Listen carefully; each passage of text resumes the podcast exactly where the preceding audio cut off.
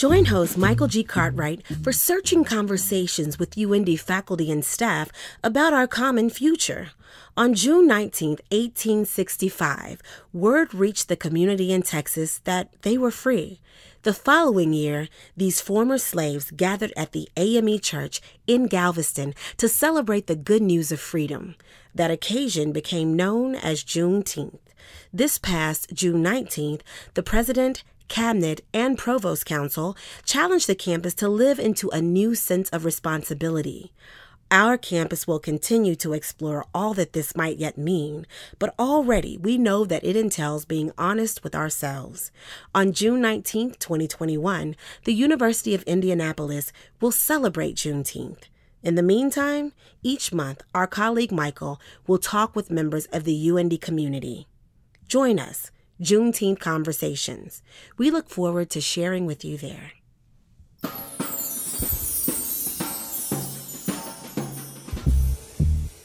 Hello, I'm Michael Cartwright, host of Juneteenth Conversations at UIndy, and today I'm talking with my colleague Stephanie Kelly about growing up in Indiana with the haunting memories of racism and acts of racial injustice.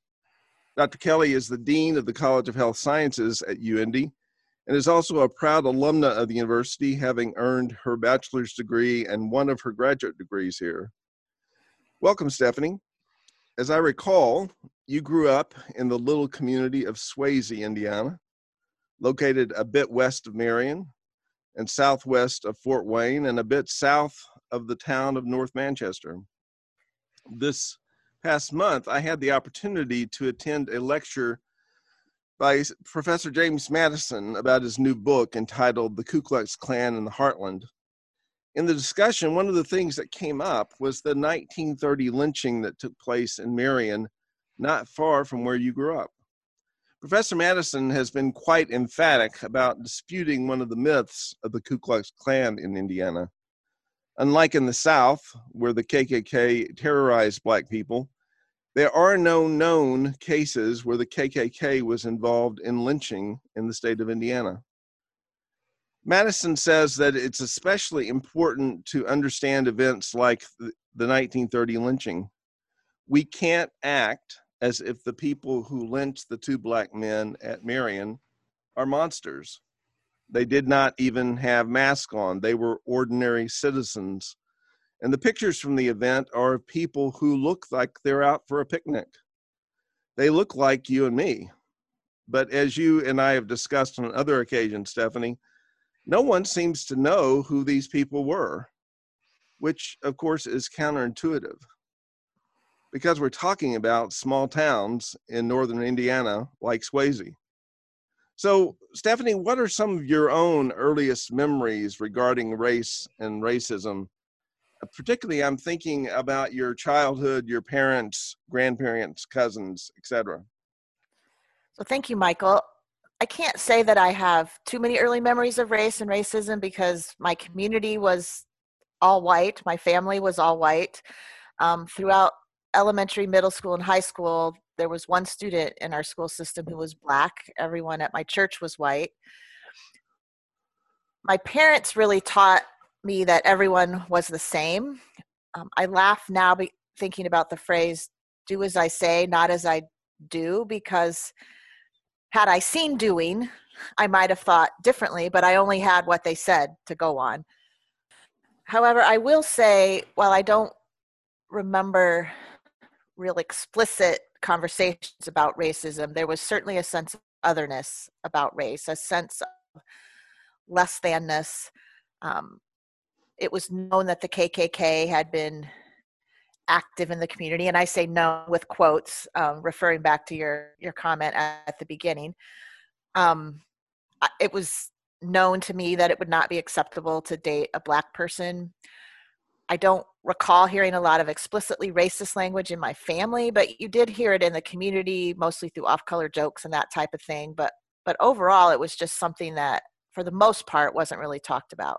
But then in high school, I was in history class, and there was a picture in our textbook of the lynching that took place in Marion, and the teacher pointed that out, and it was it was a very shocking and surprising um, realization for me to to see that picture, which you're learning about it at such a horrible time, but then realize it happened right there in the community where you lived. I, I asked my parents about it, and that's when I first learned that my grandfather may have witnessed it. That for me was really the first time I actually considered racism was something that um, really hit closer to home. Stephanie, what kinds of encounters did you have from school, either positive or negative, that helped you to develop an awareness of the effects of racism as you grew into a teenager? So I, I grew up attending um, Oak Hill schools um, just outside of Marion. And for me, race was really intertwined with athletics and, and school athletic rivalries. Um, if you know the movie Hoosiers, um, my childhood was several years after that, but in the movie Hoosiers, there's a real sense of community around men's basketball, and that was certainly my experience growing up. Everyone in the community went to the games. I could probably name the starting lineup of you know many years of basketball um, teams from my childhood at that time indiana had single class basketball and so every year um, oak hill and the other small county schools who were all white played marion in the sectionals at that time marion um, was in the middle of their purple rain where they had won the state tournament several times i don't recall any other team ever winning the sectional than Marion my entire time growing up. So very much a David and Goliath situation. There was a lot of passion around um, supporting the the white county schools beating Marion. And I do recall a lot of racist chants and remarks that I always attributed to the school spirit and connected to athletics. But I do wonder now um, if because that was one of the only times as a community we had significant interaction with people of color if it was just a time when that racism was uncovered i'm, I'm horrified now to think of some of the hmm. chants and cheers and comments around athletics um, but again for me it was very it was very intertwined. Other than those experiences i would say racism for me really stayed below the surface um, and i was blissfully unaware. I think recent years with um, as we've seen um, under this under this president you've seen more um, comfort with people expressing their racist views and i've become aware of how much just below the surface this was growing up um, through conversations with my father and through connections with people who still live in that area. But at the time it seemed um, that there was a recognition that it was wrong and so it was kept there below below the surface for the most part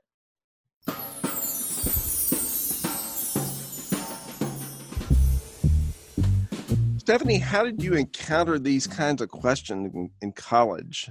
Uh, do you recall particular relationships at UIndy in which you began to think more self critically about questions of racism? So, entering college, I was a kid who really thought everyone was the same, that racism was wrong, but really equated that with, you know, bigoted language or highly prejudicial acts. The first incident I remember where those beliefs were called into question for me was my freshman year. I lived in Warren Hall there at UIndy, and we had a girl on our floor named Shannon, a black girl. She lived at our end of the floor, and she was wonderful to have um, have around. She was very extroverted, fun, wasn't afraid to say things, you know, call it like it is. And there was a day in the spring when the sun was shining and some of the girls were going out to sunbathe behind the dorm. And she said she would join us. And I must have had a look on my face um, of surprise because she said, "What you think a black person shouldn't want their skin to be any darker?" And and then walked away, probably you know muttering something about me being a silly white girl or something. But I realized with that comment that, yeah, I did. I did assume that being lighter skinned would be preferred. And I wasn't sure why I thought that. And for me, that was the first of, of many incidents which made me realize that I had some biases and stereotypes that about race that I was completely unaware of and needed to work to try to identify um, what those are. That was really the start for me of a very intentional and deliberate journey of expo- exploration around issues of race. What about graduate school? Did your professional training in physical therapy help you to prepare to engage a world populated by blacks and other peoples of color?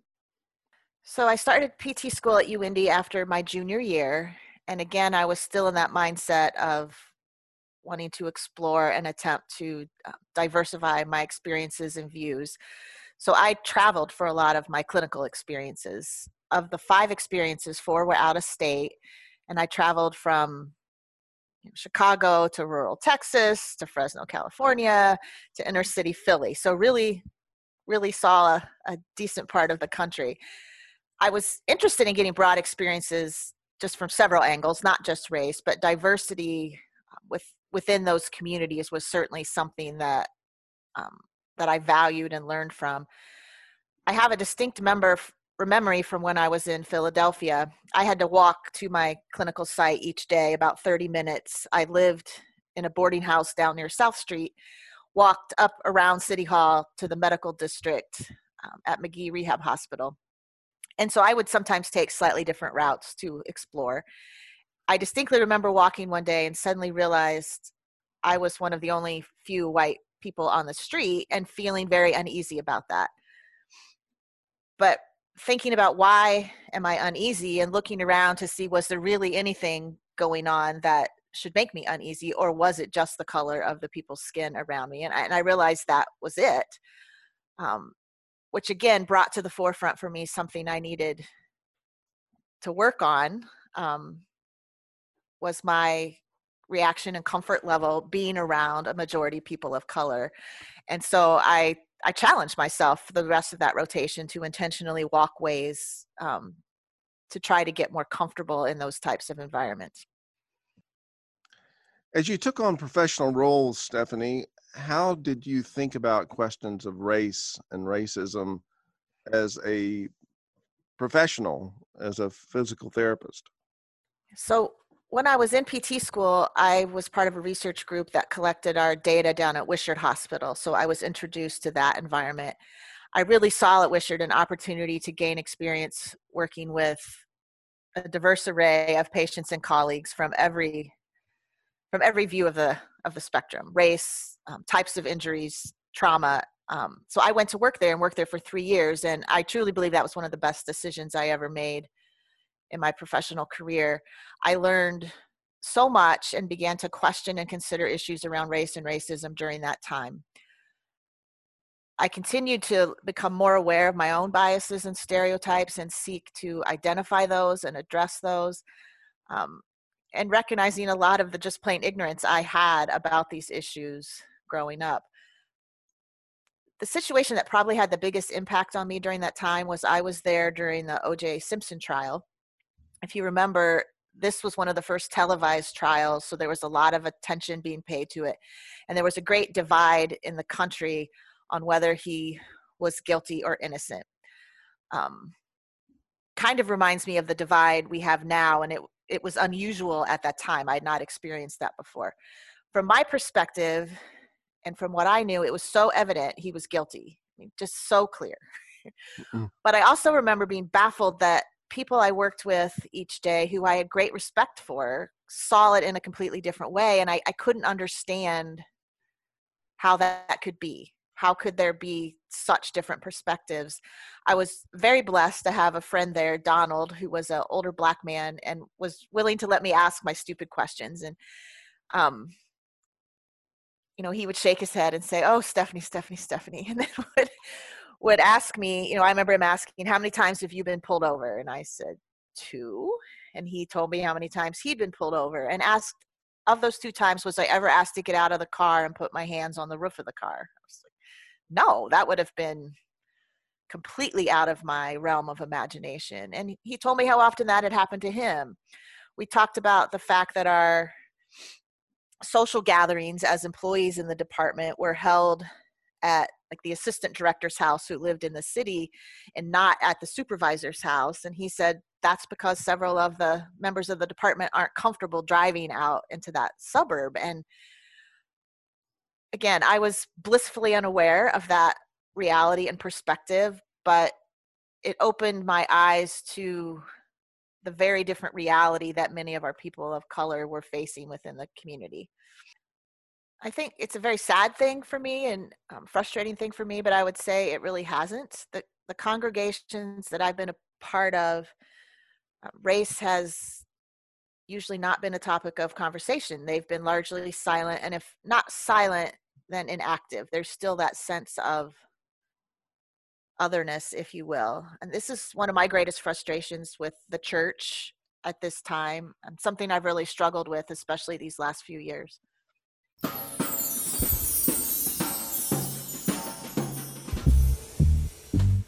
Stephanie, are there particular encounters you've had with artistic works that have made an impact on you?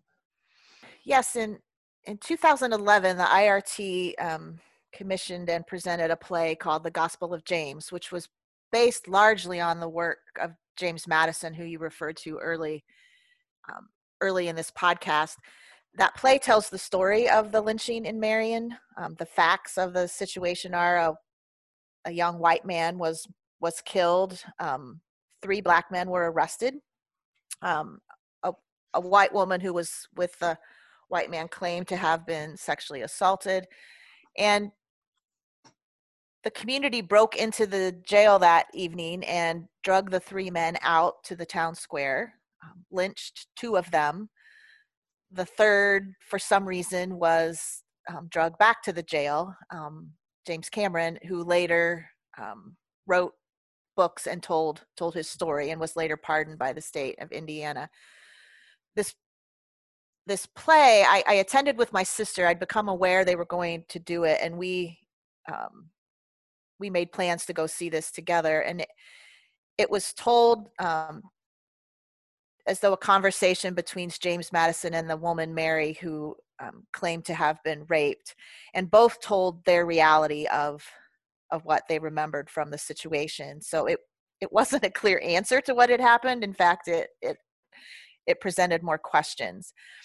After the play, there was a open discussion with the actors, and my sister and I stayed. And at one point, I shared that we had grown up in that community, and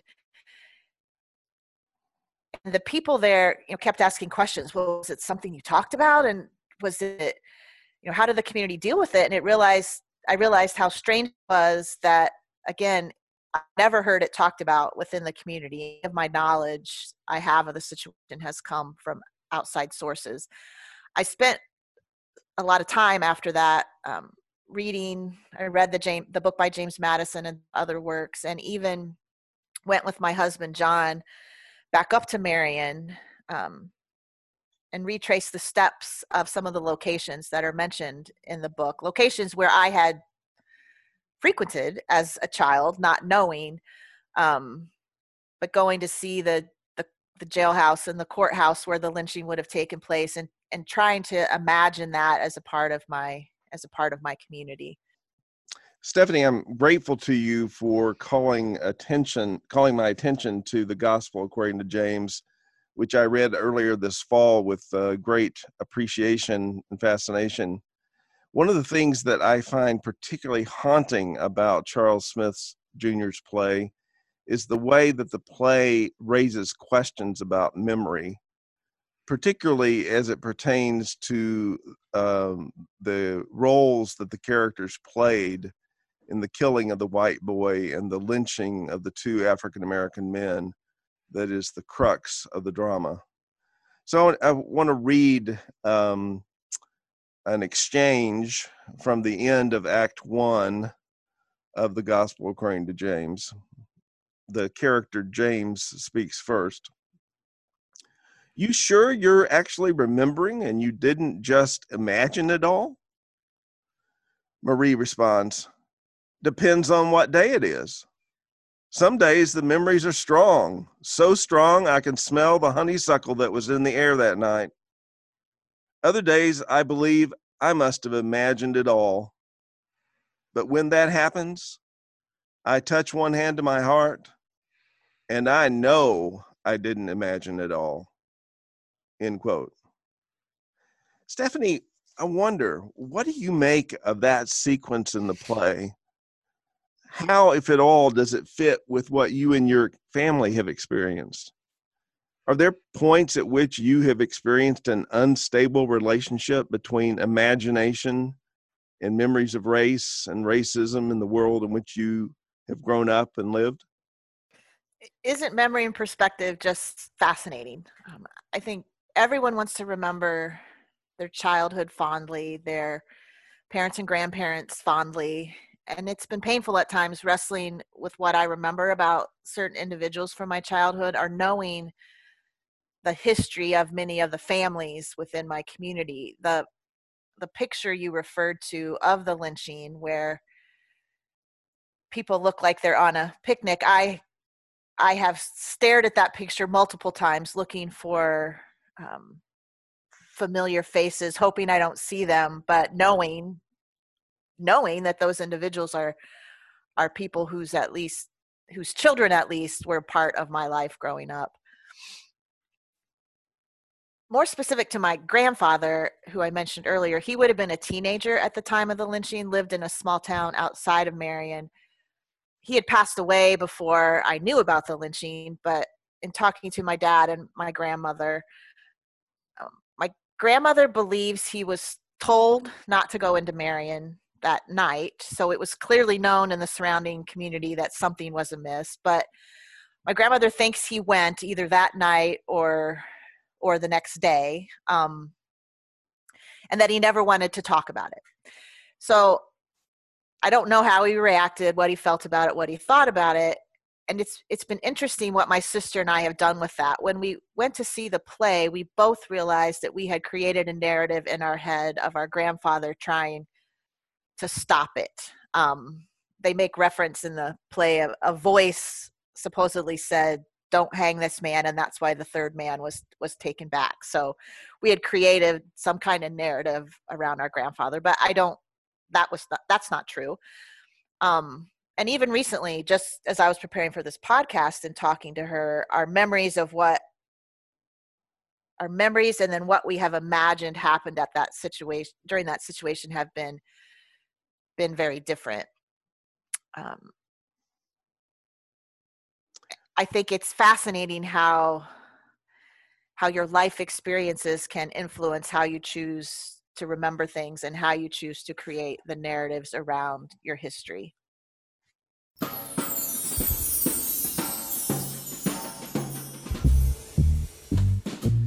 Stephanie, you and I are both parents.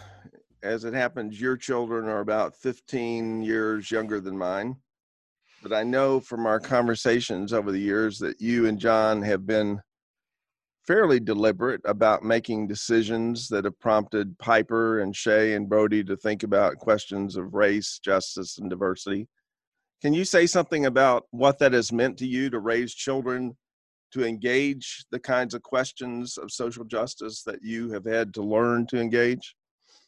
I think as parents, we all probably try to raise our kids to correct some of the things that we we thought were were wrong about our childhood. I was certainly negatively impacted by my plain lack of exposure to race, to people of different races, to people um, who were different from me, and so we've been very intentional about trying to raise our kids where they have that exposure. We live in Indianapolis, but I, it's pretty easy, I think, to live in Indianapolis and still live in a fairly segregated community, have your kids go to a segregated school. So we've been very intentional about where we chose to live, where the kids went to school, what camps and activities they were engaged in, and also very open about talking with them about issues of race, social justice, about i've talked to them about my history talking with them and helping them to process um, external events that are happening in the media.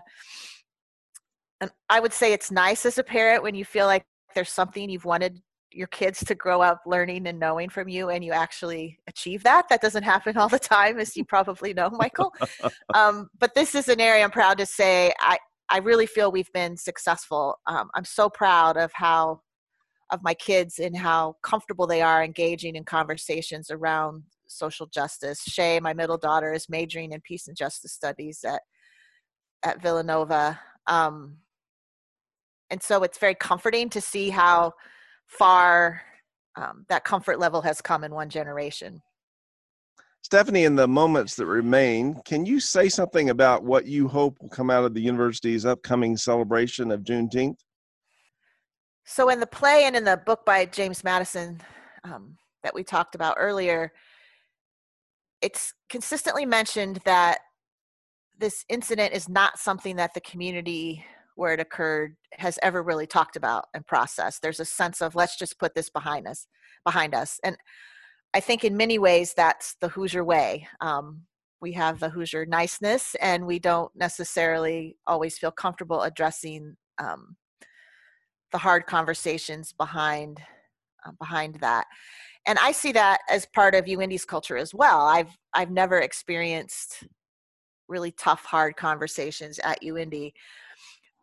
I see my background as a second generation college kid from a small rural community as very similar to that of many of the students who come to UIndy and feel very strongly that they need those conversations to occur.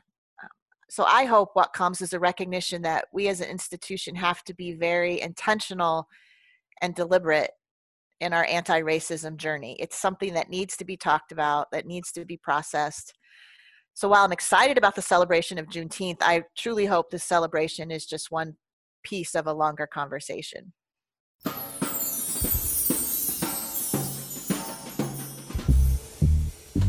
Thanks, Stephanie, for taking the time to join me for today's conversation about racism in Indiana history.